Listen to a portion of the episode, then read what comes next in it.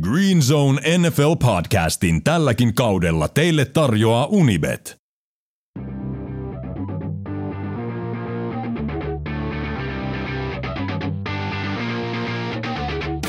Green Zone NFL podcast. Äänessä ohjelman kasvot Julius Majander, Puutti Monni, Ville Terenius sekä ohjelman isäntä Mikko Coach Koikkalainen.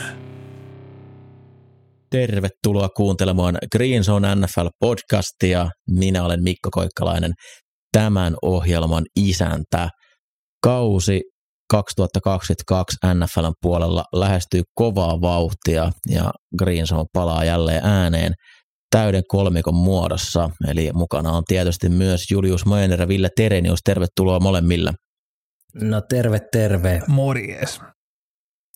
Aloitetaan jakso heti iloisilla uutisilla, eli tästä eteenpäin Green Zone löytyy jälleen Spotifysta ja Apple Podcastista. Ää, käykää etsimässä, ottakaa tilaukseen, kertokaa kavereille. Tilaamalla niin saatte aina uudet jaksot automaattisesti teidän podcast-feediin, eli Green Zone NFL podcast hakutermi kun käyttää, niin varmasti löytyy. Ja tosiaan on tosi kiva, että ne sieltä myös löytyy paljon. Laitoitte viestejä meille, että olisi mahtavaa sinne takaisin päästää. Näin, että pääs käymään. Ja tälläkin kaudella Green Zone tulee ilmestymään aina torstaina siinä puolen päivän aikoihin joka viikko, eli tästä torstaista, eli 25.8. eteenpäin aina sinne Super Bowlin jälkeiselle viikolle, niin kerran viikossa Green Zone teidän haluamassanne podcast-sovelluksessa on tarjolla. Eikö se aika siistiä? Todellakin. Tuntuu, että on ihan ikuisuus, kun ollaan viimeksi juteltu. Mä, en ketään kelle jutella Kirk Cousinsista koko kesän aikana. Ihan samanlainen tauko kuin aina meillä tässä kesällä, mutta silti tämä on tuntunut jotenkin pidemmältä. Mä tiedän johtuuko siitä, että ei ole itse niin paljon tekemistä enää kesällä, niin että siitäkö johtuu. Mutta jotenkin tämä oli tosi outoa, piti ihan miettiä, että miten nämä nauhoitukset menee, mitä pitää sanoa ennen kuin aloittaa ja miten me saadaan kaikki täsmäytymään ja kaikkea muuta, mutta ehkä tämä tässä lähtee, antakaa meille pieni, pieni anteeksi tai pieni anteeksi pyytö tähän ensimmäiseen jaksoon, että kaikki ei ehkä ole aivan niin ammattimaista, mitä se yleensä meillä on huippuunsa hiottua, tuotettua ja käsikirjoitettua. Eka preseason peli on aina eka preseason peli, Mikko. Näinhän se on. Starterit ei siinäkään pelaa kaikkea, eli emmekään ihan täysillä aivoilla mennä tässä. Mutta aika kiva päästä puhumaan jenkkifudiksesta, miten jos niin vertaatte aikaisempiin vuosiin, tuntuuko tässä vaiheessa, että asiat on selvempiä vai kimuraisempia mitä aikaisemmin? No aika paljonhan tuolla niin off-seasonilla on tapahtunut, että mielenkiintoista nähdä uusia jengejä. Tässä niin kuin myöskin konferenssien välinen asetelma on aika epätasapainoista. Tämähän on parasta aikaa vuodesta, kun kaikki, kaikkiin joukkueisiin liittyy jonkin verran toivoa. Jos olet Jets, niin ei niin paljon, mutta kuitenkin siinä on semmoisia toivon elementtejä vielä, kun ei vedetty mattoa alta. Niin tämä on hieno aika ennakoida. Mun mielestä kihelmöimimmät alkuasetelmat, mitä mä muistan, eli toi etenkin AFC-puoli, niin siellä on kymmenen jengiä varmaan, mikä voi voittaa se sen konferenssin ja sen puolella ehkä vähän vähemmän, mutta sitten taas tämä tämmöinen uusi sukupolvi, on siellä AFCn puolella, kon- Konkari QB, NFCn puolella pitää vielä jöötä, niin siinäkin mielessä kivat asetelmat, mutta eikä mä lähdetä vauhtiin tämän jakson osalta ihan tosissaan. Green Zone NFL podcastin teille tarjoaa Unibet. Tässä kauden ensimmäisessä jaksossa niin me ennakoidaan NFCn lähtöasetelmia. Tavoite on, että joka joukkueesta sanotaan edes yksi asia, mikä meitä kaikki kiinnostaa. Ei sen tarkemmin nyt mitään kesän uutiskatsausta, että mitä kaikkea tuossa on tapahtunut, enää lähdetä käymään, eiköhän ne kaikille ole, ole selvillä, mitä siellä on käynyt. Nostetaan niitä asioita sitten aina, kun se joukkue on tässä meillä tapetilla, mistä puhutaankin ainakin yksi julistus on tulossa tuonne en, ensi kauden jaksoon koskien erästä pelirakentajaa, mutta Ää, lähdetään käymään asetelmiin läpi. Mennään divari kerrallaan. Formaatti on se, että kaikki sanoo meistä, että kuka meidän mielestä voittaa kyseisen divisioonan. Sen jälkeen käydään nämä joukkueet läpi. Jotkut herättää varmasti enemmän keskustelua, jotkut herättää vähemmän keskustelua. Ja noin tunnin päästä ollaan varmaan paketissa. Semmoinen oikea podcastin mitta. Lähdetään NFC Eastistä. Julle, kuka on sun voittaja tähän divisioonaan? No vähän kuumottaa sanoa, mutta kyllä mä sanon, että Eagles, Eagles tämän tota, Divarin voittaa. Että, siinä on sen verran hyviä hankintoja tullut. Drafti oli mielenkiintoinen ja aika, no kokonaisvaltaisesti aika hyvässä kunnossa jengi. että et, tota, muutamia, muutamia pelipaikkoja safety ehkä, ehkä on sellainen, joka ei ihan innosta, mutta muuten siellä on kyllä joka pelipaikalla kovia, kovia jukkoja ja, ja tota, veikkaan, että niukasti voittaa, voittaa tämän ennen Dallasia. Mitäs Ville? Eagles. Kyllähän toi, mm. niinku, toi rosteri on niin kova. Mulla sama, puhutaan hieman tarkemmin Filistä. Aina muakin vähän pelottaa, että on jopa liian positiivista tällä hetkellä. Et kaikki semmoiset kenen minä luotan ja ketä tykkää lukea ja kuunnella, niin kaikki puhuu Filistä, että on, on varteutettava joukkue menemään jopa pitkälle tänä vuonna, niin se on aina, yleensä kun näin puhutaan, niin tämä joukkue ja organisaatio ei pärjää, eli silloin kun ei odota mitään, niin menestys tulee. Iso huomio tulee olemaan varmasti siinä, että mitä Jalen Hurts pelirakentaja paikalla tekee. Heitto tehokkuutta pitää pystyä saamaan lisää.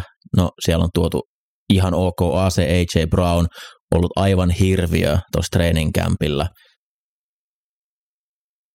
Lukee noita raportteja jokaisesta treenistä, niin noin 50 prosenttia palloista, mitä Hurts heittää, niin menee AJ Brownille, ja se on ollut joka, joka treeneissä lähestulkoon kentän paras pelaaja, oli sitä muun muassa Clevelandia vastaan, vaikka siellä hyviä korrereita oli vastassa – tuommoista laita hyökkäjä Philadelphia ei ole ollut Tere Lowensin jälkeen, joten se on aika makea nähdä, että mitä se tulee saamaan siellä aikaiseksi.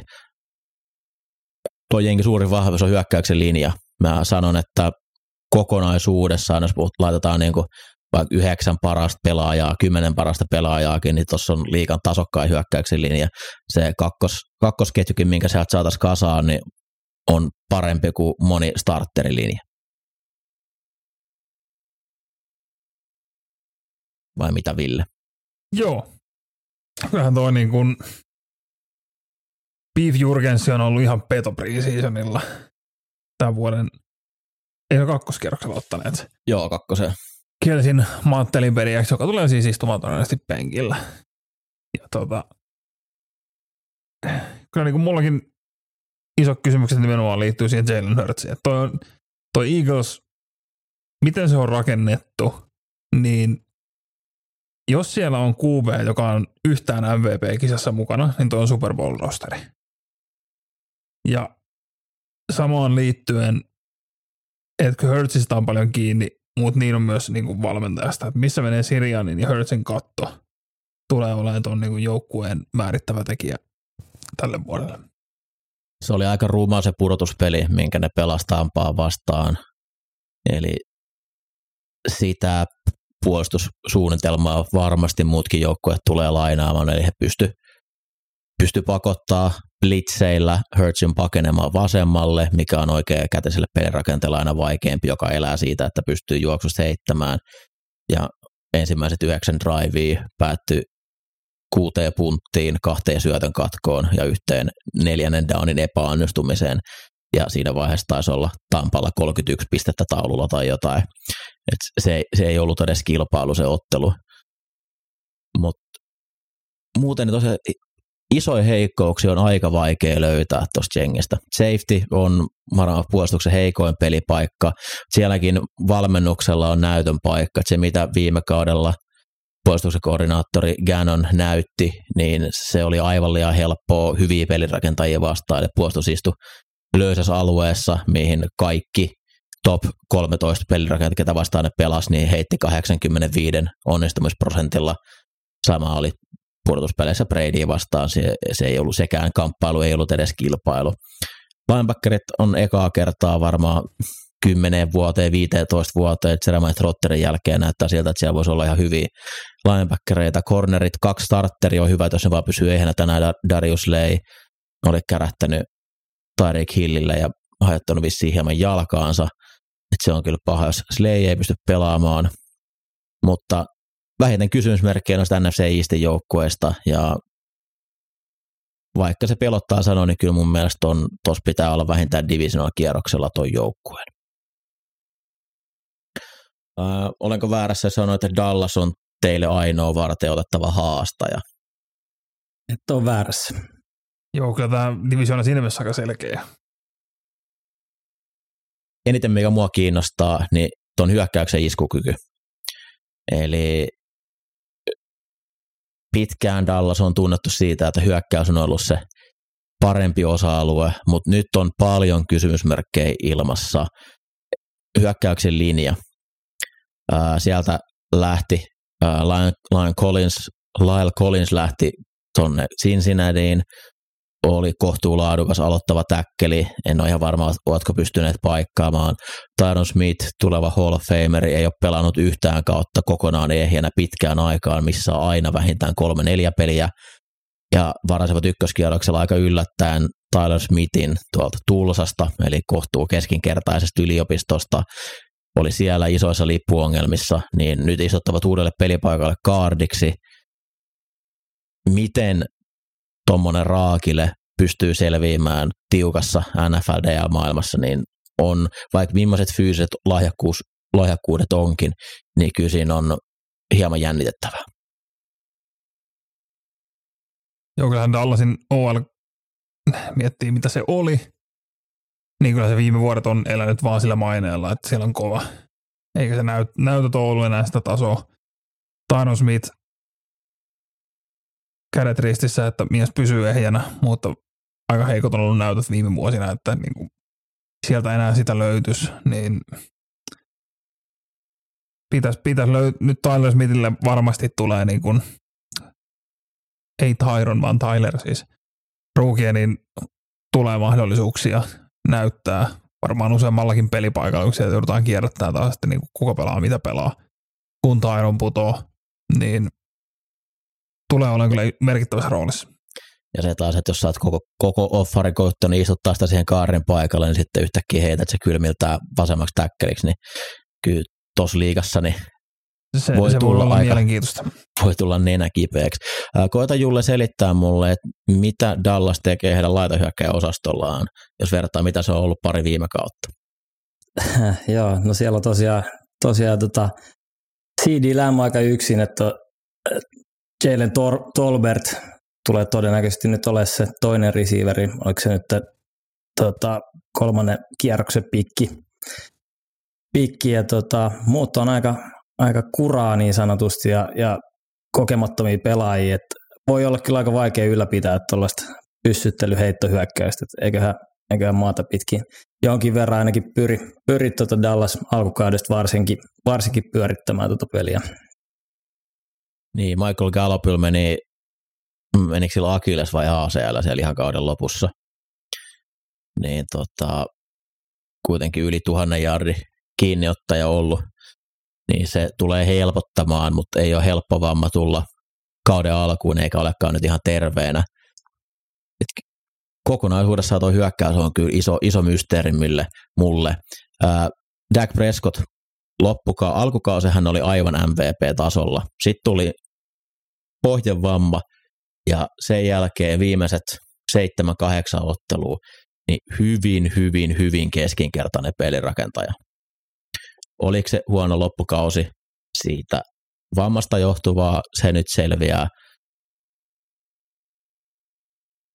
Dak on se varianssi, joka tuosta voi tehdä hyvän hyökkäyksen. Eli parhaimmillaan hän on aivan liikan terävempiä pelirakentajia, pystyy tekemään kaiken sen, mitä pelirakentajat vaaditaan. mä tykkään siitä, miten se hallinnoista koko pystyy vaihtaa pelejä linjasta. Sitä on tosi vaikea yllättää blitzeillä silleen, että se olisi täysin housut kintuissa, että sieltä pääsisi koskematta. Se tietää, missä sen hot routit on, se pääsee pallosta irti. mutta sen pitää saada se liikkuvuus takaisin. Eli jos tuo hyökkäyksen linja ei ole niin vahva, ja en uskokaan, että tulee olla niin vahva, mitä se on aikaisemmin ollut, niin Däkin pitää pystyä omilla jaloillaan tekemään niitä isoja pelejä sitä kautta, että pitää pelin elossa, antaa laiturille aikaa, koittaa päästä vapaaksi. Ja on tämä myös Kellen Moorille aika isona niin kuin näytön paikka, että häntä on nyt hehkutettu kolme vuotta tässä, mutta ei silti ole päässyt mihinkään päävalmentajaksi. Ja silti vähän tuntuu, että siellä kauden lopussa ne eväät on aika usein syöty. Kaikki muistaa sen viime kauden pudotuspeli se, lopun sekoilun, mitä siellä kävi. Kovin kauan Morgan ei voi enää mennä Mike McCartin selän taakse piiloon, vaan pitää pystyä olemaan näyttää siltä, että se on hänen hyökkäys. Mun on koko ajan vähän vaikea lukea se tilannetta, että kumpi se niin lopulta määrää. McCarthy ainakin tuntuu siltä, että hän haluaisi ottaa sen homman itselleen kokonaan haltuun ja näyttää siltä, että hän sitä pyörittää. Mutta toi, tota, Jerry Jones on joutunut maksamaan niin hirveän summan myös, että on pysynyt tuolla. Et siinä on niin kuin, vaikea tämmöinen valta-asetelma, kun koordinaattori saa hirveät liksaa ja sitten myös aika heiluvalla pallilla päävalmentaja vetää, kun tunnetaan siitä, että hän on kuitenkin niin heittomerkeä hyökkäyskuru. Mutta hei Mojo Moment, se kantaa Cowboysin vielä pitkälle. Jos tuon joukkueen joku kantaa pitkälle, niin se on puolustus siellä huolettaa se, että miten noin viime kauden turnoverit siirtyy tälle vuodelle. Eli hurja määrä syötön katkoja, riistettyjä niin rähmäyksiä, mitä he pystyvät hommaamaan, niin ne on aika usein isolla vaihtelulla. Et saattaa hyvin olla, että olet liigan paras joukkue ottaa turnoverita yhtenä vuonna ja sitten olet huonomman kolmanneksen joukossa seuraavana vuonna. Ja toi kuitenkin hyvin paljon määrittää sitä, miten hyvä puolustus on mutta miehistön osalta niin tykkään tosi paljon, mitä tuo puolustus pystyy tuonne kentälle laittamaan, ja miten he tulee käyttää Maika Parsonsia, niin on varmaan yksi liikan mielenkiintoisimpia asioita. Sainas Anthony Baarin ihan tuossa loppuoffarilla Minnesotasta. Baar ei ole enää sitä, mitä hän oli silloin muutama vuosi sitten, mutta jos hän pystyy pelaamaan enemmän siinä off-ball linebackerina, että se vapauttaa Parsonsi oikeasti niin kuin pelkästään menee edge-pelaajaksi russaamaan syöttäjää, niin Parsons on tämän vuoden liikan paras puolustaja mun papereissa. Siellä voi tulla. tässä, että siellä on Dan Quinn puikoissa. Se voi todeta, että Parsons tarvii pitää off-ball linebackerina. Tämä on niin kuin mielenkiintoinen sinällään, että Dan Quinn Seatlessa muiden varaamilla pelaajilla, kun oli kovia pelaajia, teki tulosta, tuli Atlantaan, haki ne, pääsi itse valkkaan pelaajat, ei saanut mitään aikaa ne puolustukseen. Ja nyt kaupoissa taas niin kun osaset on toimivia, niin homma on rullannut. Mutta tota, justiin se, että niin miten, miten se puolustus nyt oikeasti siirtyy, koska niin turnoverit on niin huonoja siirtyy kaudesta toiseen.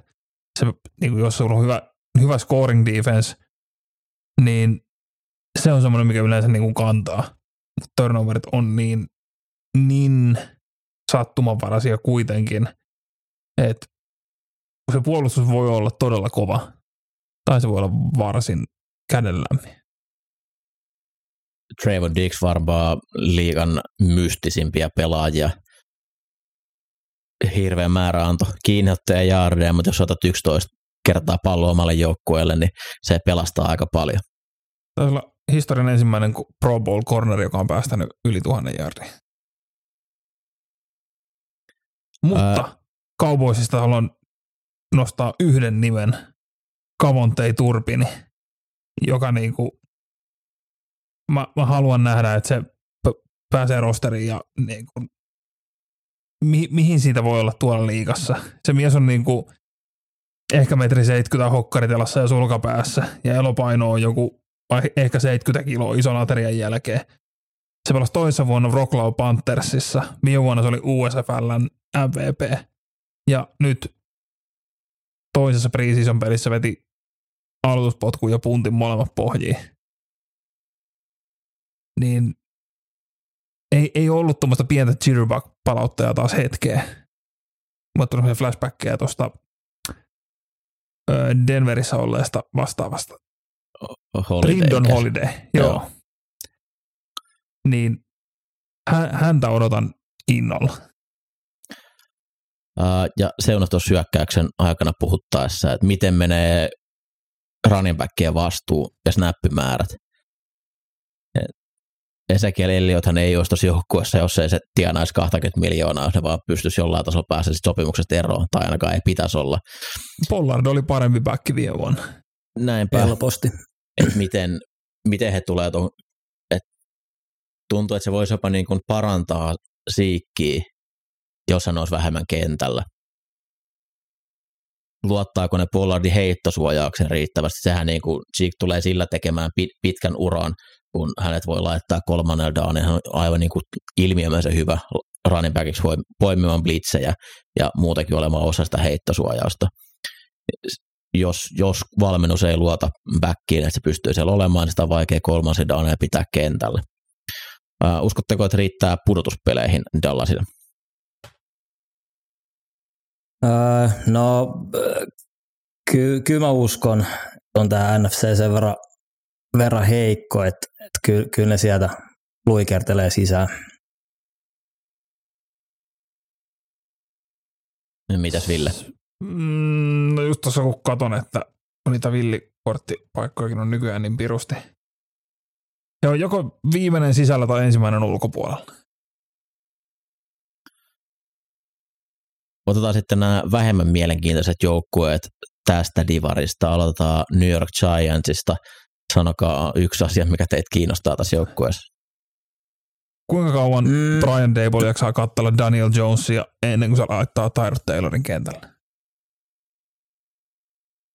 Joo, mua kiinnostaa nämä rookie-pelaajat. Thibodeau nyt, oliko sillä mitä neljä viikkoa out polvi, polvivamman kanssa, joka tässä preseasonilla tuli, mutta se ja Evan Neal niin kiinnostaa. Ja muutenkin tuolla hyökkäyksessä jonkin verran noita ruukien pelaajia varmaan isoissa rooleissa tulee olemaan, niin ihan mielenkiintoista. Ja toi puolustuksen linja ihan, voi olla ihan kiva. Siellä viime vuoden ruukia Aziz Ojulari toisella puolella ja Thibodeau, niin on, on siinä jotain katsottavaa. Evan Neal näyttää tosi hyvältä klipeissä, mitä on näkynyt. Joo. Joo. Toi oli, mitä Ville puhui tuosta, että Dable ja Daniel Jones. On ehkä se, että mitä Dable saa irti Daniel Jonesista. Kuinka paljon Josh Allenin huimasta noususta menee Brian Dableille vai onko se vaan sitä, että Josh Allen on hirviö, joka, josta jokainen valmentaja olisi saanut tuommoisen pelaajan irti. Mä en tiedä, joku mulla on niin kuin, Giants tai Jones aina, mutta jotenkin revittyy silleen, niin kuin, että mutta tässä on pienimaiset, ne voi olla hyviä. No, hyökkäyksen linja, se ei ole enää niin kuin semmoinen kasa roskaa, joka palaa. Jos Andrew Thomas jatkaa samalla tasolla nousuu Evan Niilin kanssa, niin siinä on todella kova täkkeli kaksikko tulevaisuuteen. Kadarius Tony näytti välillä siltä, että se on liigan paras pelaaja pallon kanssa, kun se, sille saatiin palloa. Se on myös semmoinen sekopää, että sitten ei koskaan tiedä, että mitä tapahtuu, että onko se joukkueen mukana vai ei. Kenny Galladay oli aivan hirveä huono hankinta viime vuonna, mutta nyt on parempi systeemi. Jo se, että ne ei ole Joe Judgein valmentamassa joukkueessa, niin voisi parantaa huomattavasti tätä mutta sitten se, että miten, miten Don Wink Martindale selvii, kun sille ei olekaan Baltimoren All Pro takakenttä siellä, että pystyykö se jatkaa hullua blitzaamista edelleen tuollakin. Mun mielestä Giants on silleen niin kuin yllättävän mielenkiintoinen ja toi East ei ole kuitenkaan se maailman kovin divari. Mä näen, että Eagles voi hyvin floppaa, Dallas voi hyvin floppaa. Mun mielestä Giantsilla on jopa pienet mahdollisuudet voittaa tämä divari seis, lopeta. Ei olisi hauska vitsi. Tota, niinku, mä, mä en jaksa uskoa, että Daniel Jones ottaa minkäänlaista hyppyä eteenpäin. Tyrod Taylor on näyttänyt nyt Giants Breezinille ihan, ihan niin lupaavalta, niin jos Dable vetää Jonesin niin kuin sivuun ekan kolmen neljän pelin jälkeen ja Tyrodin suorenveto jatkuu, ja muut loppaa. Ja huomaatko, kuinka monta ehtoa tähän oli, että tämä niinku olisi mitenkään mahdollista. Niin ei. Zion So on kolmonen tai nelonen. So you're telling me there's a chance. Uh, Daniel Jones pelaa uransa jatkosta, eli jos nyt ei tule hyvää kautta, niin voi olla vaikea, aika vaikea löytää starterin paikkaa. Uh, Washington Commanders. Ja ainakin mulle niin top 5 epämielenkiintoisin joukkue tänä vuonna. Lähinnä kiinnostaa, Helposti. onko tämä Carson Wentzin viimeinen vuosi NFLssä. Minä kirjoitin vaan Ventsin jousella Et niinku, mahdollisuudet oikeasti loppu. Ei, ei, ei, enää se ei liiku mihinkään starteriksi, jos tämä niinku homma ei toimi. Näitte sitten se Niin ja siis haastattelu, minkä se joutui antamaan, kun se joku reporteri painoi ihan tosissaan. Joo, jonka jälkeen Washingtonin team president ilmoitti, että ei, ei tarvitse tulla enää meidän niinku maille tekee juttuja. Ja se oli todella kiusallista. Mutta tota, Niin, siis, Vents on niin, kuin niin Ah, no, jotain hyvää on se, että ne draftas tämän Penn Statein Rissu. Jahan Dodson. Joo, mm, jonka siis koko highlight tape niin kuin ennen draftia oli vaan sitä, että miten hienosti se pystyy niin kuin hakemaan sitä palloa sitä ilmasta, kun Penn Statein QPn heitot ei ollut niin kuin siellä päinkään. Et se on niin kuin mahtava match Ventsillä. Mutta muuten Commanders, niin ja nyt jaksetaan jauhaa, että miten Rivera tekee kulttuuria, mutta samaan aikaan Snyder, Snyderin kulttuuri on kaikilla tiedossa ja se on hyvin vahvasti siellä taustalla.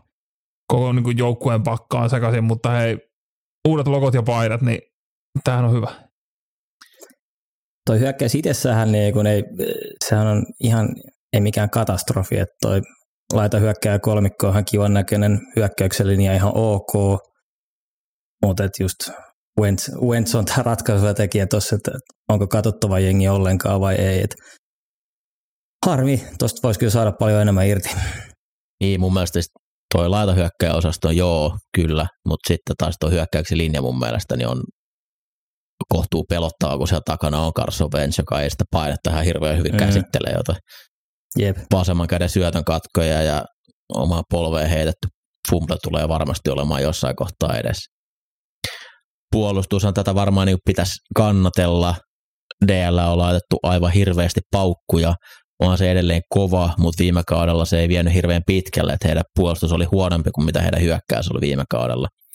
Ja nyt ei helpota sitä, että Chase Young on ainakin ekat neljä peliä sivussa parantelee tota ACA-vammaa, mikä sillä oli. Ja muuta sitten tuo loppuosa tuosta Dstä, niin se on ihan kiva, mutta ihan kiva kertoa aika paljon tästä joukkueesta.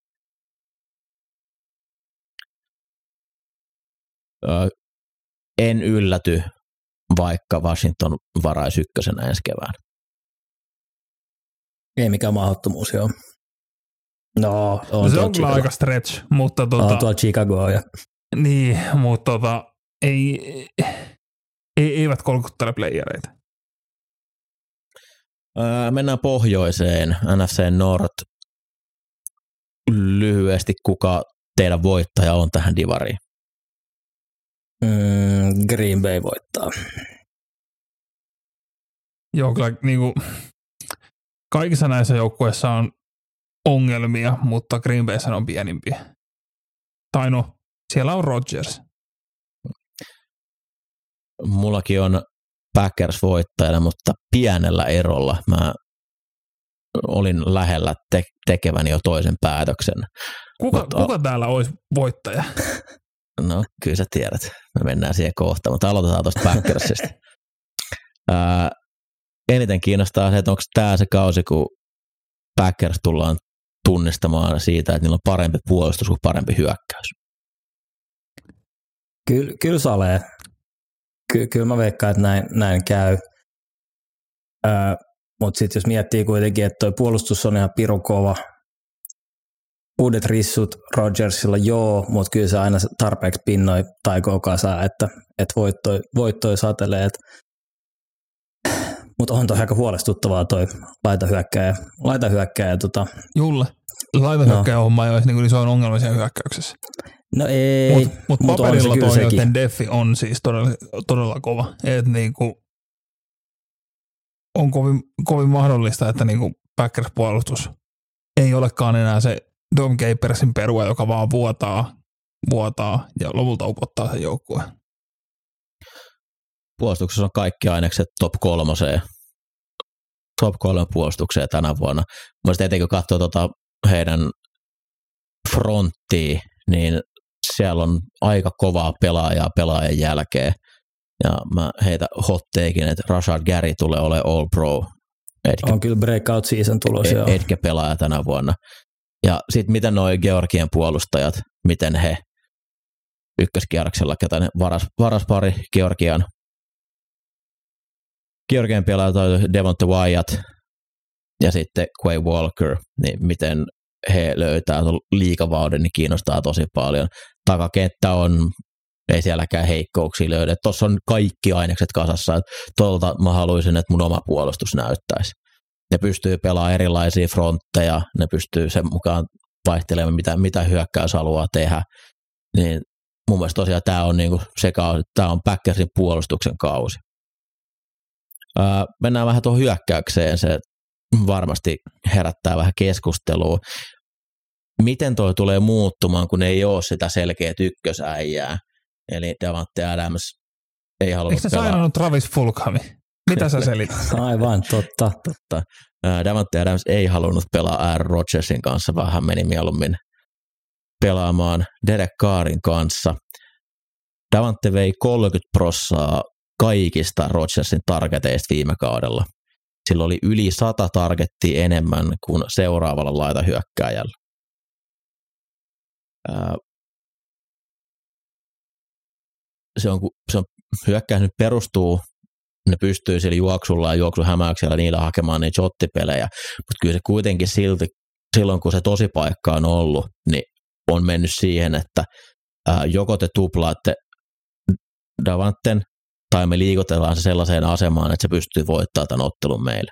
Ja kyllä mua kiinnostaa ihan hitosti, että miten, miten toi hyökkäys lähtee menemään ilman Adamsia. Joo, ja ykkönen on Sammy Watkins tällä hetkellä, niin aika kuumuttaa. Ja mitä tämä Romeo Dubs on näyttänyt ihan hyvältä,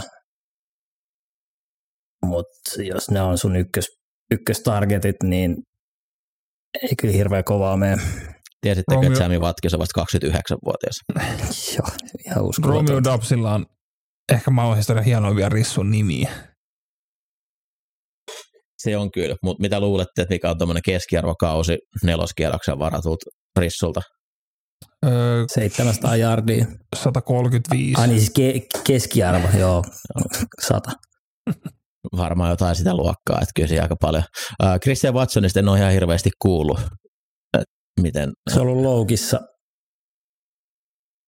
jo jonkin aikaa. joo.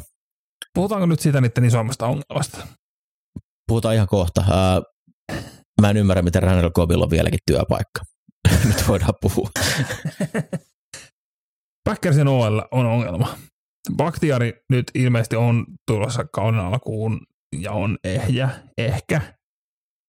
Elton Jenkins tulee olemaan niinku ulkona alkukauden. Ja tässä kohtaa hyvä sanoa, että no olihan ne nyt sivussa viime vuonnakin, kun molemmat oli loukissa. Niin oli, mutta silloin kentällä oli Lukas Patrick, joka on nyt Bearsissa, Billy Turner, joka on nyt Denverissä, ja Dennis Kelly, joka on Coltsissa.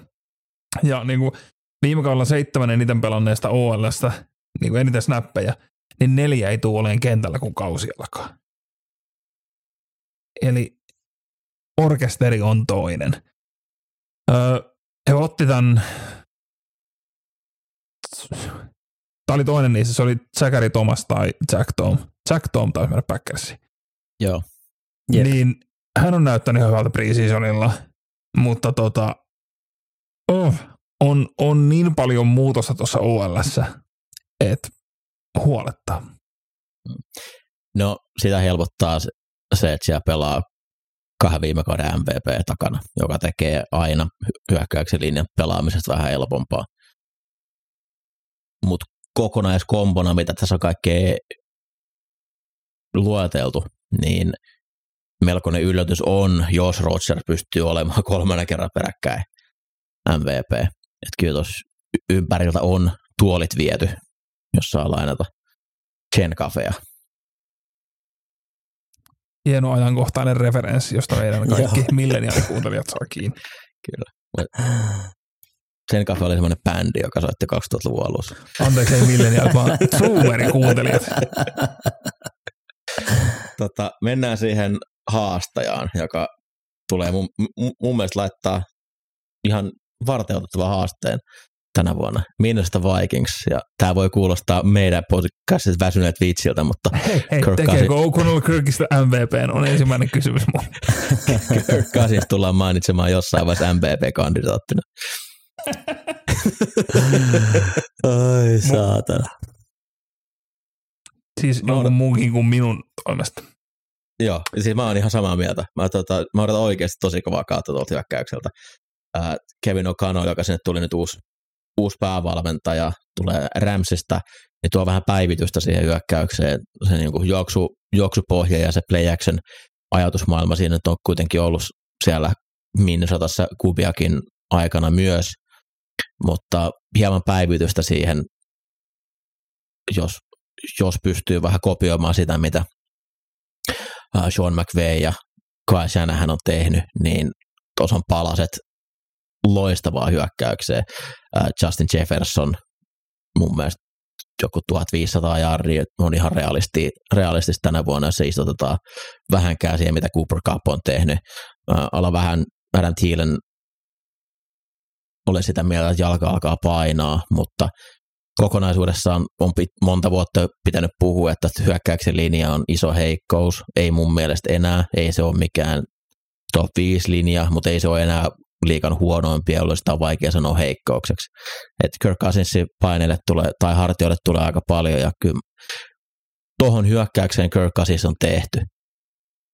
Siis... Sean, Sean McVay oli silloin, kun se pelasi Washingtonissa, ja teki siitä sen pelaajan, kenet Minnesota halusi hommata isolla rahalla. Ja nyt sieltä tulee samasta hyökkäyksestä uusi valmentaja sinne. Mä odotan paljon. Mm. Toi on kyllä toi Thielen on, on mun mielestä aika isossa roolissa tässä, että jos oikeasti jalka painaa vielä enemmän kuin viime vuonna, niin kuka siellä on sitten seuraava receiveri? Hetkinen, se on KJ Osborne tai... Kova, kova.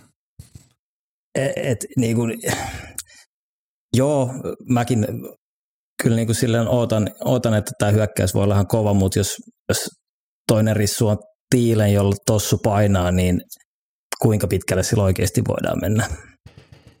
Niin, siis mä kirjoitin ton itselleni, että tekeekö O'Connell Kirkistä MVPn, mutta mä otan vaan sinun huomiona, että niinku joukkueena niin paloja on paikallaan, mutta se on myös joukkueena vähän raakile, etenkin se puolustus, mikä mulla pudottaa kyllä Vikingsin, niin kuin, ei se Packersia haasta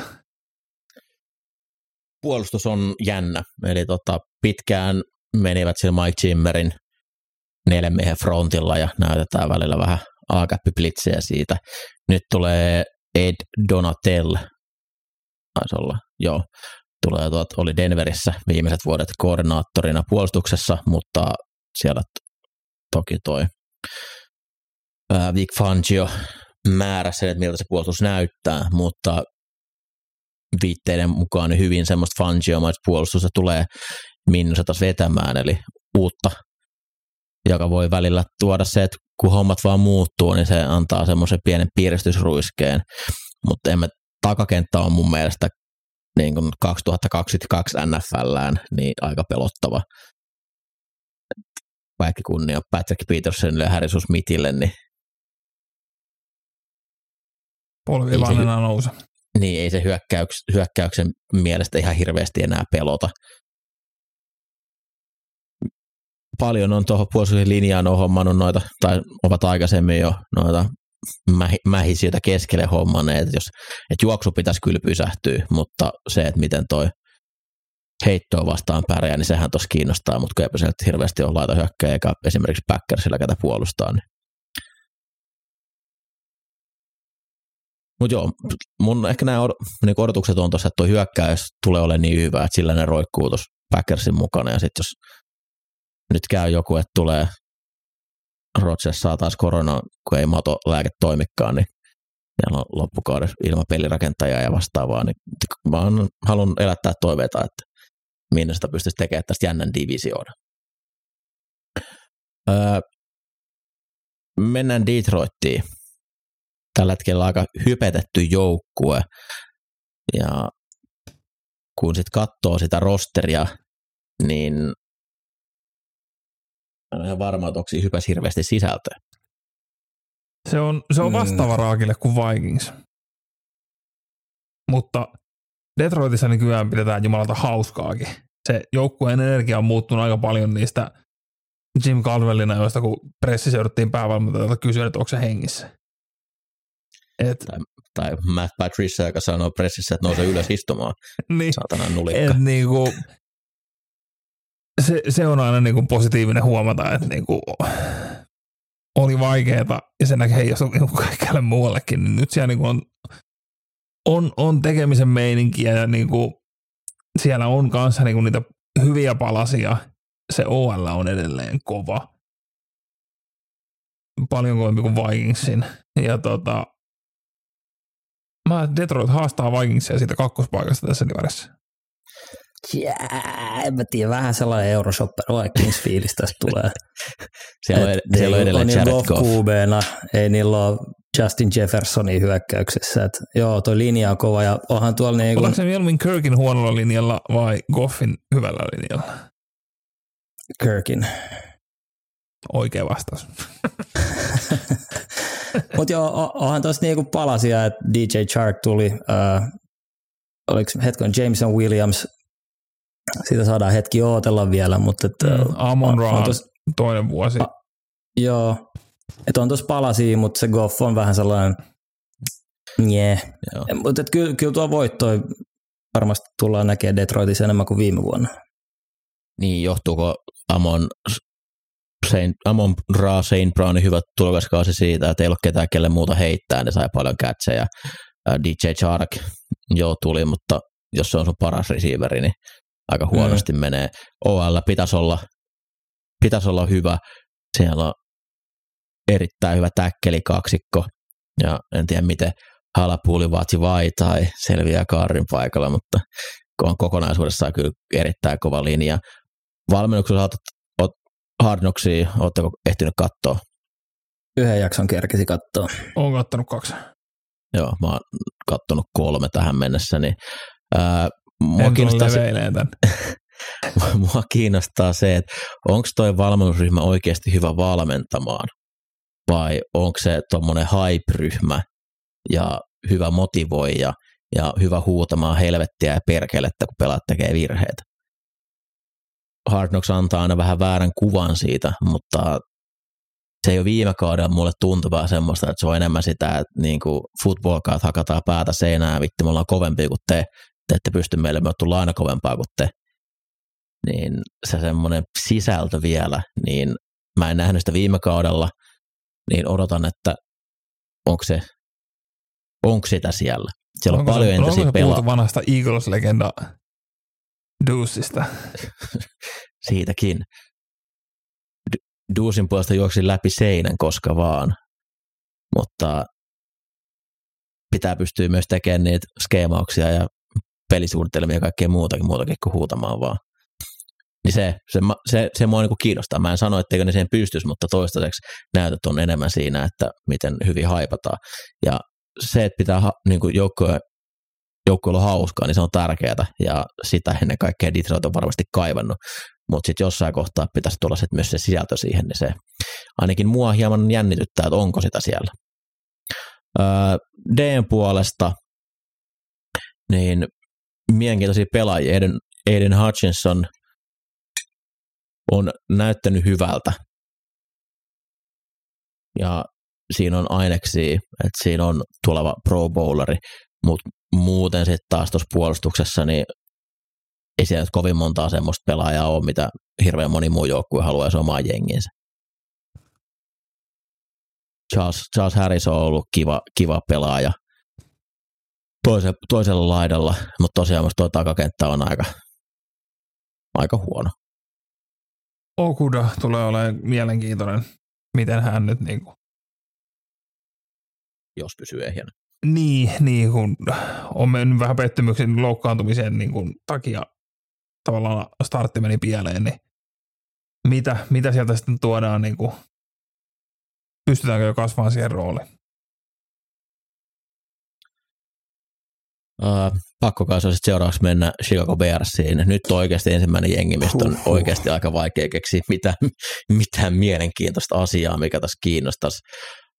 Toi rosteri on huono. Se on todella huono. Mä väitän, että syökkäyksessä ei ole kolmea pelaajaa, kuka olisi missään muussa joukkueessa aloittava. Iso Ehkä kysymys, mulla, iso kysymys mulla Chicagoon liittyen on vaan, että niin kuin, miksi?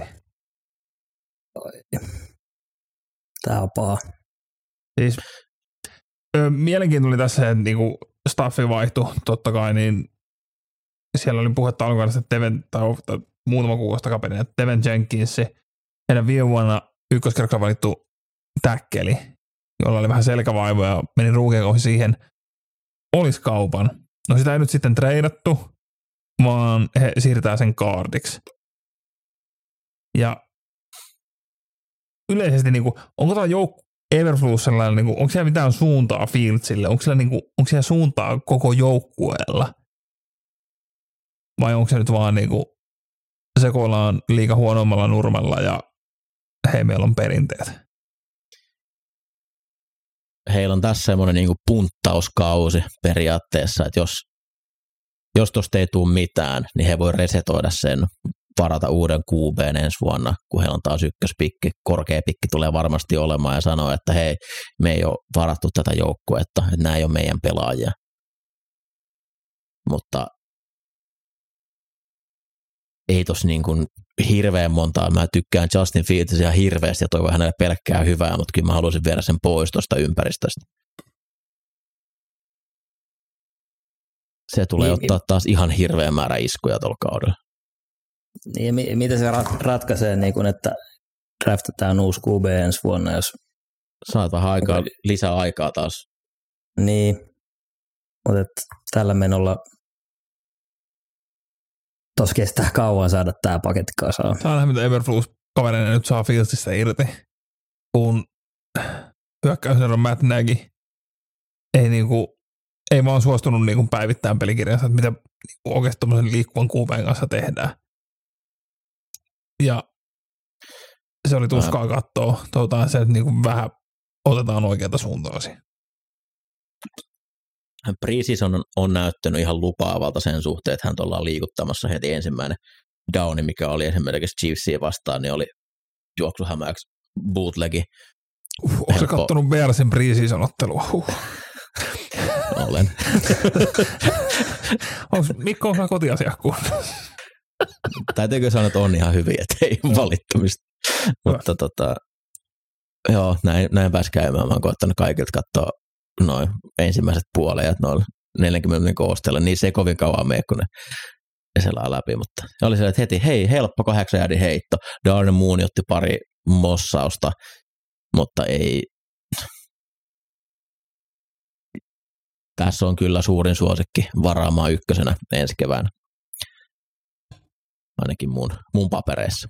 Green Zone. Mennään eteenpäin, mennään NFC South-divisioonaan.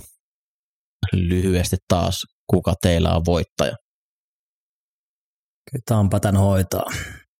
Tampa, ellei siellä nyt vielä tapahdu jotain yllättävää ennen kauden alkuun. Tampa Bay, kyllä mullakin. Mennään heti siihen.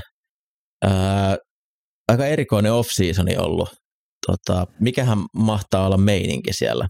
Jos ihan rehellisesti he sais kertoa, että onko kaikki nyt ihan hyvin siellä, niin mitä hänen mahtaisi vastata?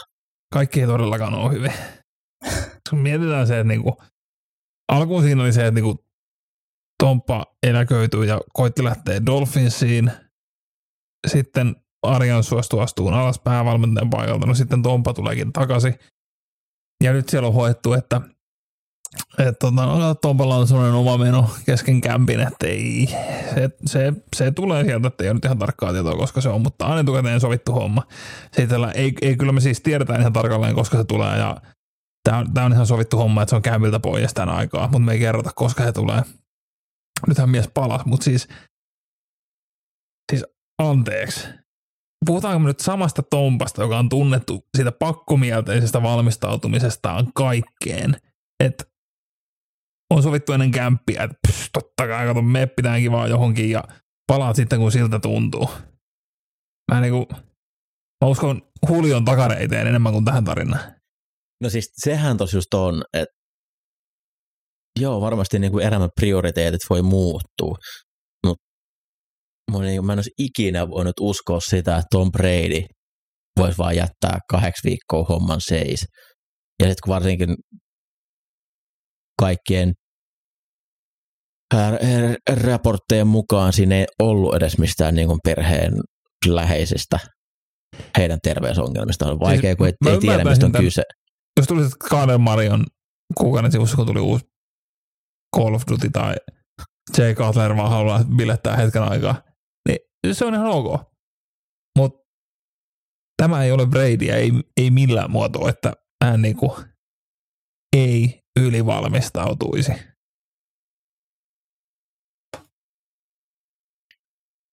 Jep. Ja se ei ole ainoa ongelma. Öö, mä en tiedä, oletteko teikin kuullut, mutta siis yleensä sanotaan sitä, että jos saat painetta keskeltä, niin silloin pystyy voittaa Brady. Mä, niin nautin tätä silloin, kun oli Bradyn näköitymisjakso ja todettiin, että niinku viimeistä kertaa päästään sanoa näin. Niin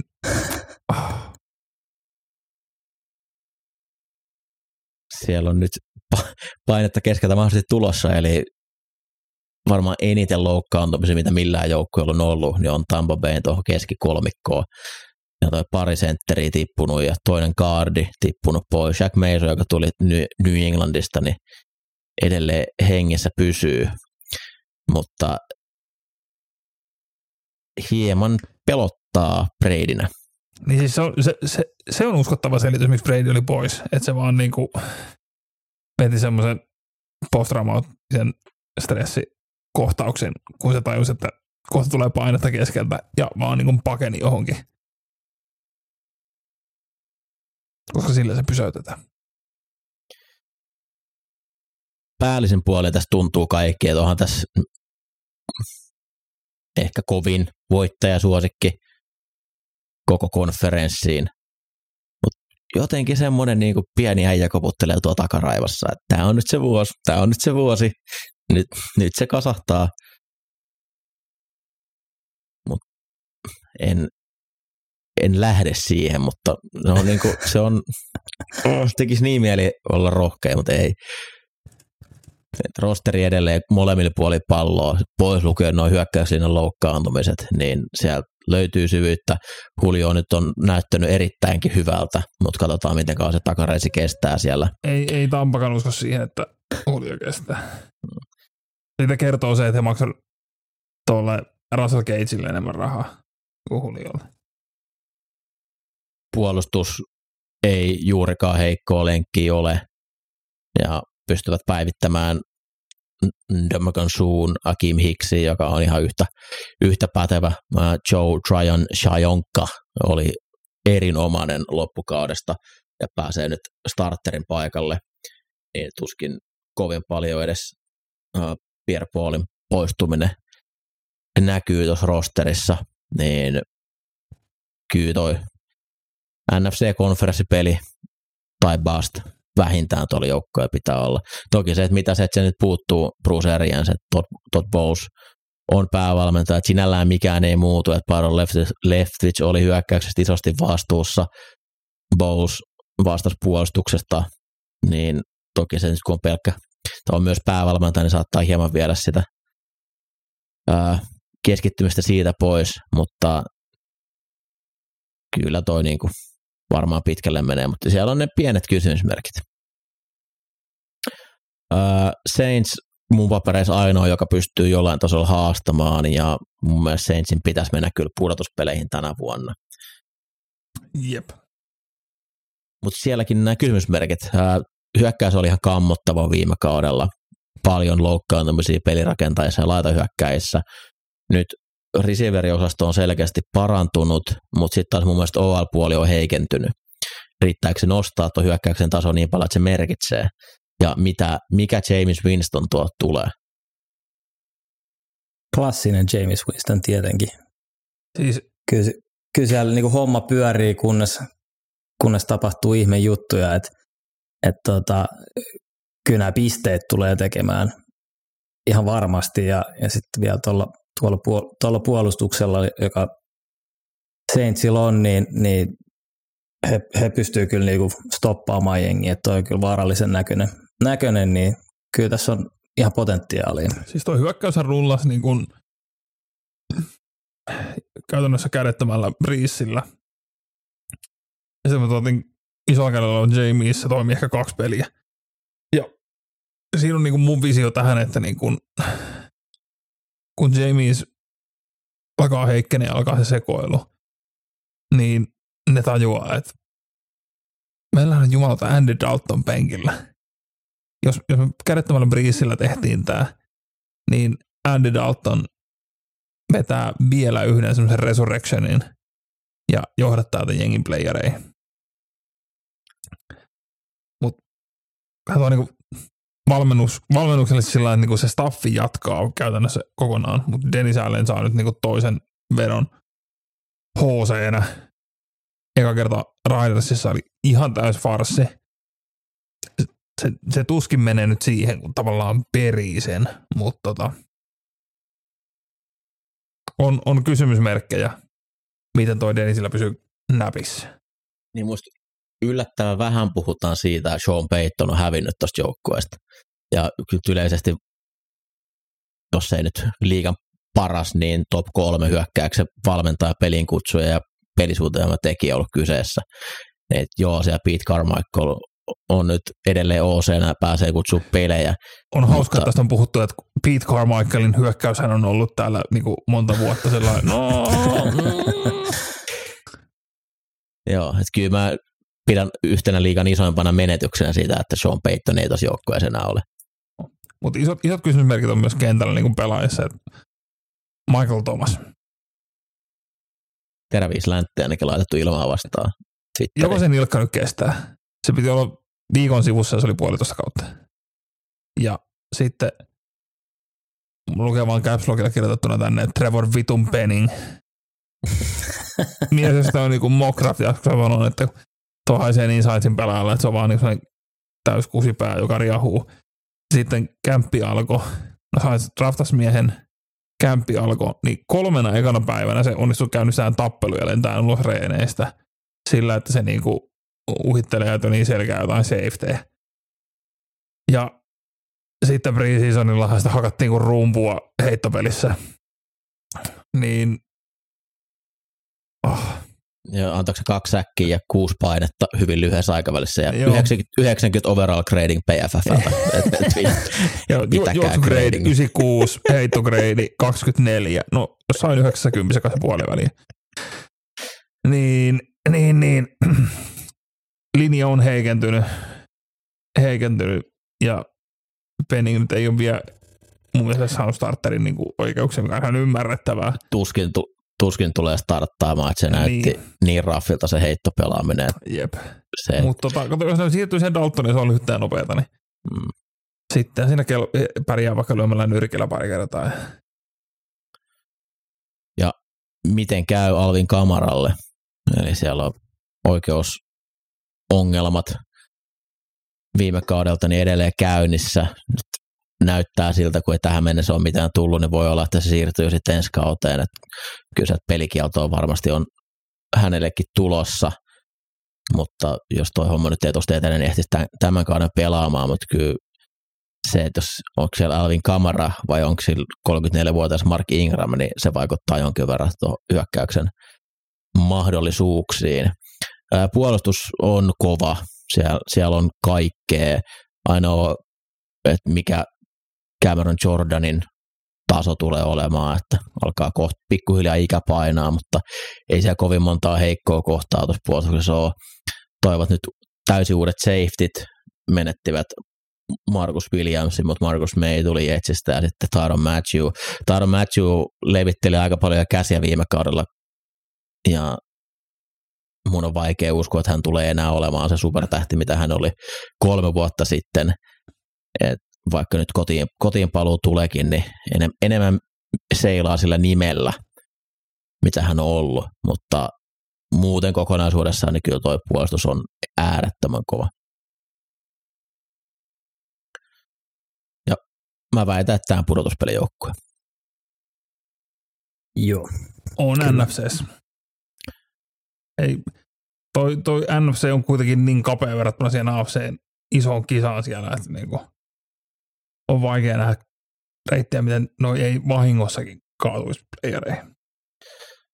Sitten ehkä pari joukkuetta, jotka ei ihan niin mielenkiintoisia ole. Aloitetaan Atlanta Falconsista. Uh. Tuleeko ykköspikki, on mulla täällä ensimmäinen rivi. Öö, aina sitä voisi toivoa. Yritys on ainakin kova. Tämä vuonnahan Falcons maksaa nyt sitten niinku 40,5 milliä Matt Ryanille, että se pelaa Coltsissa, Juliolle 15,5 milliä, että se pelaa Tampassa, ja Dante Fowlerille 5 milliä, että se on Cowboysissa. Et siinä on 60 milliä tuosta käpistä. että on niin kuin absoluuttisen cap-helvetin toinen vuosi ennen kuin sitten ensi vuonna helpottaa. Ja viime vuonna jollain en, en tiedä miten ja miksi, mutta onnistuttiin voittaa seitsemän peliä. Ja siihen ei ole varaa tänä vuonna. Mutta tota, OLS nyt pitäisi näkyä loikkauksia viime vuoteen. Itse asiassa viime vuonna aloittanut Mayfield, joka draftattiin viime vuonna, niin on näköjään menossa penkille. Isommat kysymykset liittyy siihen niin kuin Mariota ja Ridder jakoon. Ja koska mahdollinen vaihdos tapahtuu, miten se tapahtuu. Mutta on ollut hauska katsoa nyt Arthur Smithin hyökkäystä, kun siellä on niinku kaksi QB-vaihtoehtoa, joka pystyy juokseen ja tekee jaloillaan pelejä. Niin, niin, niin. On, on se erinäköistä. Mielestäni Reader on näyttänyt hyvältä. Joo, ollut tervän näköinen. On ollut hyvä näköinen, mutta kun ongelma on se, että kun Mario tai Eellä on onnistunut myös näyttää hyvältä. Niin se, että niinku missä kohtaa Mariota, jos se sakkaa muutaman pelin, niin miten pitkä niinku naru siellä on sakata. Että koska Ridder pääsee pelaamaan, on se kysymys. Mitä veikkaat, millä viikolla? Äh, mä otan, mä otan tuon otteluohjelman tuohon noin. Niin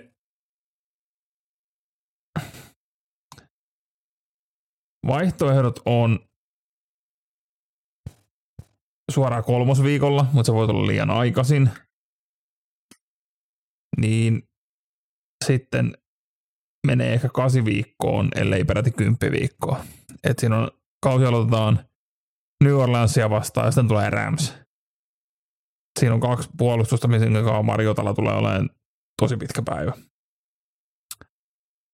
Mutta jos niistä selvi, Mariota selviää, sitten kohdataan Seattle ja siitä saadaan vähän taas semmoista goodwillia, mutta niinku, se jossain kohtaa kautta tulee tapahtumaan, jos ei muuta, niin loukkaantumisen kautta, koska Mariota juoksee aika villisti tällä hetkellä. Niin no, toisaalta toivoisin, että se saisi sakata aika kauan, koska se parantaisi sitä pikkiä ensi vuodelle. Ei sillä, että Ridder tulisi ja voittaisi kaiken, mutta siis Öö, Julle sano yksi mielenkiintoinen asia Carolina Panthersista. Uff. No kyllä toki kiinnostaa, että nähdä, nähdä tota Baker Mayfieldia uudessa, uudessa ympäristössä, että se nyt ehkä on sellainen, mitä voisi katsoa, mutta aika niin kuin tollainen läpsyttely tossakin on. Tossakin on, että puolustuksen linjassa nyt on nuori mielenkiintoisia pass rushereita, mutta that's about it. McCaffrey, DJ Moore myös. Mä sain Panthersin kohdalla itse kysymystä aikaa. Mä vaan sain kirjoitettua Welcome to the Matt Rule Shit Show. Mm. Sa- saako se tää- valmentaa ei koko kauden? Ei. Ei, ei kyllä saa.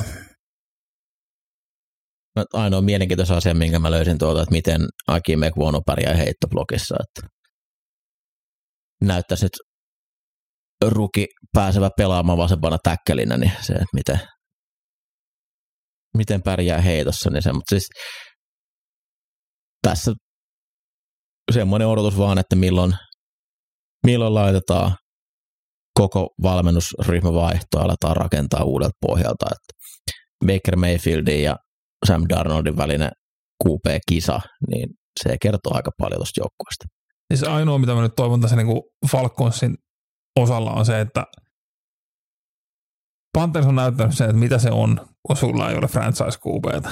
Että sä joka vuosi naaraat jostain joko treidillä tai rahalla uuden ja laitat kädet ristiin ja katsotaan mitä tulee. Et Falconsilla ei menisi tohon se. Koska toi on, toi on juuri se niinku, toi on se, mikä syö staffeja niin kauan kun ne on töissä iltaisin, että tästä ei tupittu yhtään mitään. Ja sitten sinne naarataan valmentaja ja valmentaja ja valmentaja. Ja niin kauan kun sä löydät sen franchise QBn, toi on vaan niin kuin hirveätä kura. Odotan niin olla millä viikolla Matt Rule ottaa Ben McAdoolta hyökkäyksen kutsumisen oikeuden pois. Mennään viimeiseen divisioonaan NFC Westiin seuraavaksi. Mulla tämän divarin voittaja on Rams. Mä alun perin kirjoitin tähän jo Niners, mutta sitten vaihdoin viime hetkellä mielen. En, joo, se on Rams. Ei tullut kyllä mieleen, että Niners tämän voittaisi. Liian vähän nähty Trey Lancea, että voisi heittää Ninersia voittaan ja Arizonan lehmähän tämmöinen lasku on aina nähty, niin kyllä tämä on Ramsin division. Aloitetaan Ramsista. Mä en ole ihan varma, että oliko se liigan paras jengi viime kaudella, mutta ne osu kuumaksi oikeaan aikaan siinä loppukaudesta. Ja tuo rosteri on va- parempi, mitä se on, oli viime kaudella. Niin se oikeastaan siellä niin kuin isompana syynä, että minkä takia mä nyt Ramsi edelleen tuohon ykköseksi laitan. Hu- ainoa huolestuttava asia on toi Matthew Staffordin kyynärpää. Tällä hetkellä on terve, mutta jos joutuu nyt jo kämpillä rajaamaan sitä, kuinka paljon se voi ottaa heittoja, niin se ei lupaa hirveän hyvää. Ja se on niin kuin, mikä tuon homman voi kaataa. Joo, mua kiinnostaa etenkin tässä hyökkäyksessä nyt toi Allen Robinson, sen, sen tulo jengiin, niin kun pelannut aina paskojen QBden kanssa, niin mielenkiintoista kyllä. Mä veikkaan, että se voi tuoda aika ison, ison tota, nosteen tuohon jengiin, Pelaan, jengiin kyllä. Ja sen lisäksi, että on pelannut huonojen QBden kanssa, on aina ollut selkeä ykkönen. Kyllä, Allen Hearns on ainoa rissu, joka on ollut sen uran aikana samassa jengissä, joka on ottanut yli tuhat jardia. Niin nyt kun siellä onkin Cooper Cup toisella puolella, niin tulee olemaan varsin mielenkiintoista seurata. Robinsonista jotenkin näki, että sitä ei kiinnostanut yhtään viime kaudella olla Bearsissa. Ja hänkin on näitä, että hän on vasta 29-vuotias, että täytti vissiin eilen, eilen 29, että ei tosiaan ole vielä iällä pilattu. Et on kova, kova lisä tuohon. Vähän jotenkin semmoinen fiilis, että saattaa Oudella vielä ilmestyä jossain vaiheessa rosteri kesken kauden, kunhan parantelee tuosta ACA-vammasta, minkä sai Super Bowlissa, mutta sitten jos on, niin siinä on kyllä aika kova kolmikko, koska Odell oli päässyt siinä aika, aika hyvin sisään tuohon joukkueeseen, ja Super Bowl olisi ollut aika monen blowout ilman hänen vammaansa. Miten puolustus teille? Tai se, että hyökkäyksen linja, nyt siellä Joe Nordboom on aloittava Mm, täkkeli. Oli siellä juuri ei ole- tuossa tähän, että ikämies Monni Whitworth laittoi nappikset naulaan. Mutta Noteboom näytti siinä, missä se joutui niin kuin kentälle viime kaudella, niin näytti hyvältä. niin ei, ei välttämättä tuo semmoista notkahdusta ollenkaan siihen, vaan saadaan niin kuin jatkettua tuota hommaa sillä tasolla, kun se onkin. Joo, muista on tehty hyvää työtä liikennemiesten kehittämisessä koko ajan, että viime, viime kaudella jo toivat keskustaa paljon uusia pelaajia, niin mä en epäile, etteikö Noteboom voisi myös, myös parantaa vielä, että ei kuitenkaan ole kovinkaan vanha, että painotteisesti toi on, että siellä ei hirveästi noita uusia pelaajia aloittavaan pääse. Puolustuksen puolella Von Millerin puuttuminen, niin se on iso asia, että Miller oli ilmiömäinen, kun hänet sinne treidattiin, etenkin sitten pudotuspeleissä, niin se toinen Ace Rusherin paikka Leonard Floydin ulko toisella puolella, niin on semmoinen, että siinä se ei ole enää niin pelottava.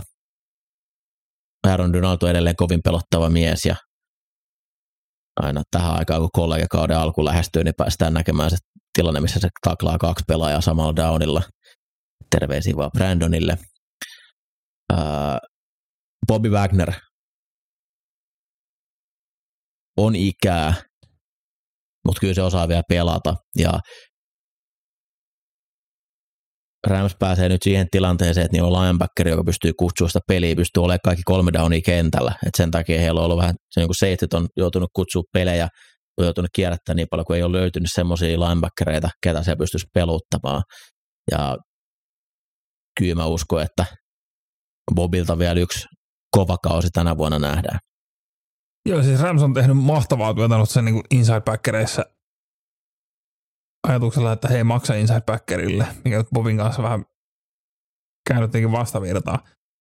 Mutta Ernest Jones etenkin playereissa teki kovaa tulosta, niin Nikkelissä, jos sulla on Bobby Wagner ja Ernest Jones keskellä, niin se on aika pirun kova tandemi.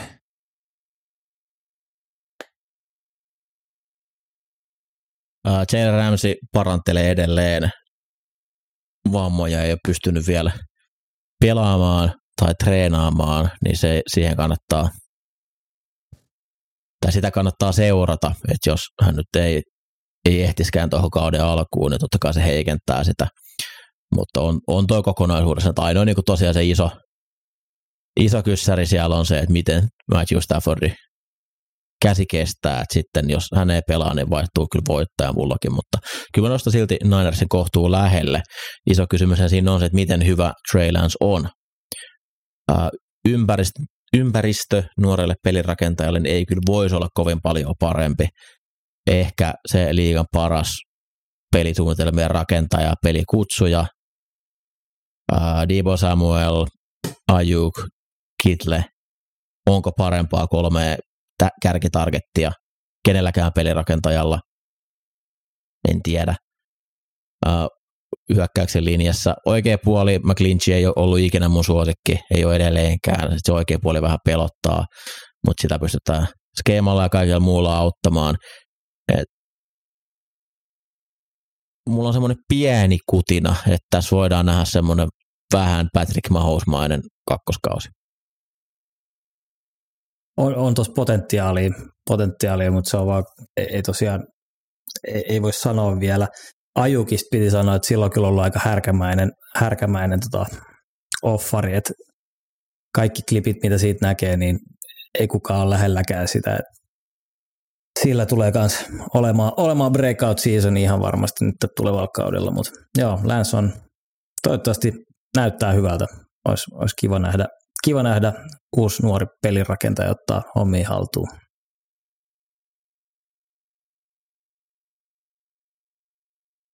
Onko Trent Williams liikan paras pelaaja? On ylivoimaisesti upein. Ei kyllä niinku... Länsillä on niin, niin hyvät asetelmat tohon. Toi hyökkäys on niinku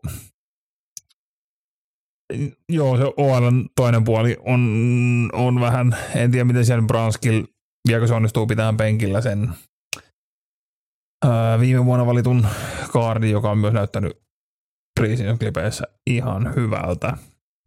Mutta tota, kyllä, kyllä Niners tulee olemaan se kakkosienkin tässä divisioonassa. Ja Trail on vielä se hyvä juttu, että puolustus pystyy pitämään sitä peleissä, että alkuun voi olla, voi ehkä ottaa vähän silleen varovaisemmin, että kunhan ne itse hävii pelejä, että kyllä mä odotan tuolta, tuolta puolustukselta myös todella, todella kovaa kautta, että takakenttä on näyttänyt erittäin hyvältä. Ja kyllä tuo semmoinen DL-kone, tuotanto, tuot, tuotantolaitos, joka vaan niin kuin vetää kahvasta ja aina, aina löytyy uusi erittäin hyvä DL-pelaaja sinne, vaikka vähän syvyyttä nyt menettävätkin tuossa, mutta kaikki merkit viittaa jälleen siihen, että siellä on liigan parhaimpia DL ja Nick, Nick Bosa, niin tulee olla, ottaa yli 20 jackia tällä kaudella. Ja kun nopeasti kauan, se on Aaron Banks, joka pitäisi kyllä niin onnistua ohittaa Brunskill siihen toisen kaardin paikalle. Ja on, toi, on, toi on niin hieno tilanne tuolla ruuhien kuppeille. Jason Veret pysy yhden kauden ehjänä, nyt on taas vähän hajalla, että katsotaan pääseekö koskaan enää pelaamaan. Mm. Mut. Yksi historian suurimpia what ifejä. Uh, Niners tulee olemaan paras wildcard-joukkue tai paras kakkonen, mitä näissä divisioonissa on. Mä olin siis hyvin lähellä, että ne olisi laittanut niitä jopa voittamaan tän, ja se on mulla on aina jotenkin Kaisia nähdä niin kova luotto ja uskon, että toi on hyvä joukkue tänä vuonna ja menee pitkälle. Vaikka ehkä Divari voita, niin voi hyvin olla silti Super Bowlissa. Uh, Arizona Cardinals, mua eniten kiinnostaa tässä, että nähdäänkö me jossain vaiheessa tappelu Kyler Murray ja Cliff Kingsburyn välisivuralla. Niillä on ollut kyllä hyvää vääntöä. Mitä Kyler sai kutsua pelit, pelit tota, Joo, pre-seasonilla. Siis, tota, siis idea tosiaan, että alkoi siitä, että Kyler kutsui pelejä treeneissä ja sitten nyt myös preseason matseissa, koska päävalmentaja hyökkäyksen pelin kutsuja Cliff Kingsbury halusi näyttää Kylerille, että this shit ain't easy. No, Kyler Murray kaksi drive oli kaksi TDtä, johon jota tota, Cliff Kingsbury ei vieläkään kutsunut muuten tällä preseasonilla. Mä en tiedä, oliko se lopputulos ihan semmoinen, mitä, mihin hän sillä pyrki. Mutta onpahan ollut mielenkiintoinen kuukaus Arizonan joukkueessa. Tosiaan Kyler Murray teki ison jatkosopimuksen Arizonan kanssa ja joko hän ei tiennyt tai agentti ei kertonut ihan kaikkea, niin sinne laitettiin tämmöinen kiva pykälä, että hänen pitää vähintään neljä, viik- neljä tuntia viikossa katsoa omalla ajalla pelifilmiä. Ja tästähän syntyi sitten aikamoinen mähinä ja sitten lopulta Arizona tyyty ottaa se, otetaan se pois se pykälä sieltä, että me ei haluttu saada Kyleri näyttää huonolta. Ja otetaan nyt huomioon, että Kyler allekirjoitti itse sen paperin. Uskot sä, että se on lukenut se? Se on sen agentin homma lukeessa. Sille on laitettu johonkin Discordiin sama, kun se on pelannut joku semmoinen kahden rivi, kahden rivi tiivistelmää, että 200 miljoonaa kokonaan 100, 100 miljoonaa varmaa, ok, kysymysmerkki. Se on niin kuin, niin, niin kuin, noin paljon lyödään rahaa miehelle ja tilanne on selkeästi se, että joukkue ei luota häneen ei alkuunkaan. Niin tämä niinku, tää dis, dysfunctioni niinku syö kaiken sen uskottavuuden, mitä Arizona viime kaudella onnistui luomaan. Ja sitten kun tuntuu, että no ei kukaan tykkää toisestaan, Cliff ei tykkää siitä GMstä, ei pelirakentajastaan, Kyler ei varmasti tykkää GMstä, ja sitten on kaikille lyöty joku kahdeksan vuoden lappu nyt tässä viimeisen vuoden aikana. Mä en, ymmärrä tätä, hyvältä reseptiolta. mä en ymmärrä tätä organisaatio yhtään. Ja sitten kun katsoo tätä rosteria, niin se haisee keskinkertaisuudelta. Jep. Nyt kun DeAndre Hopkins puuttuu sekat kuusi viikkoa, niin kuka siellä tekee pisteitä? Hollywood ihan kiva, kiva lisä tonne, mutta on toi aika, aika synkkää ja tosi vaikea ohjelmakin vielä, niin ei, ei, ei tästä kyllä mitään tule tästä tulevasta kaudesta. Ei. Ne maksaa Jack Ertzille kolme, kolme vuotta ja 30 miljoonaa, silti ne varas kakkosella Taidin. Ja JJ Watt ei tule pysyä yhdenä. Äh, okei, nyt no, jos vihdoin Isaiah Simmons ja Javen Collins pystyisi olemaan molemmat starttereita. Ne on varannut kaksi inside linebackeria top 10 viimeisen kolmen vuoden aikana. Mitä ne saa niistä irti? Buda Baker on ihana pelaaja, mutta muuta sitten taas takakättä hyytyy aika paljon tuossa viime kauden lopussa, vaikka alkuun esimerkiksi Bar Murphy näytti loistavalta. Tämä on vaan niin kuin, tämä on hämmentävä. Tämä, tämä on 70, 89 tason rosteri ja se ei siitä paljon muuksi muutu. Mutta Colt McCoy on edelleen NFLssä. Jotain positiivista. Sitten viimeinen joukkue, Seattle Seahawks. Ja hieman on sielläkin tilanne muuttunut viime kausista. Aika uh. pitkään on voitu luottaa siihen, että se top 10 hyökkäys siellä on, koska meillä on Russell Wilson. Ja se on myös aina ollut se top 10 hyökkäys, kun Russell Wilson siellä on ollut. Ja nyt siellä on pelirakentaja battle Geno Smithin ja Drew Lockin välillä. Uff. Se, se, se on semmoinen juttu. Jotain mielenkiintoista. Milloin DK Metcalf sekoo? Se menee katsoa pankkitiliä, jos alkaa harmittaa.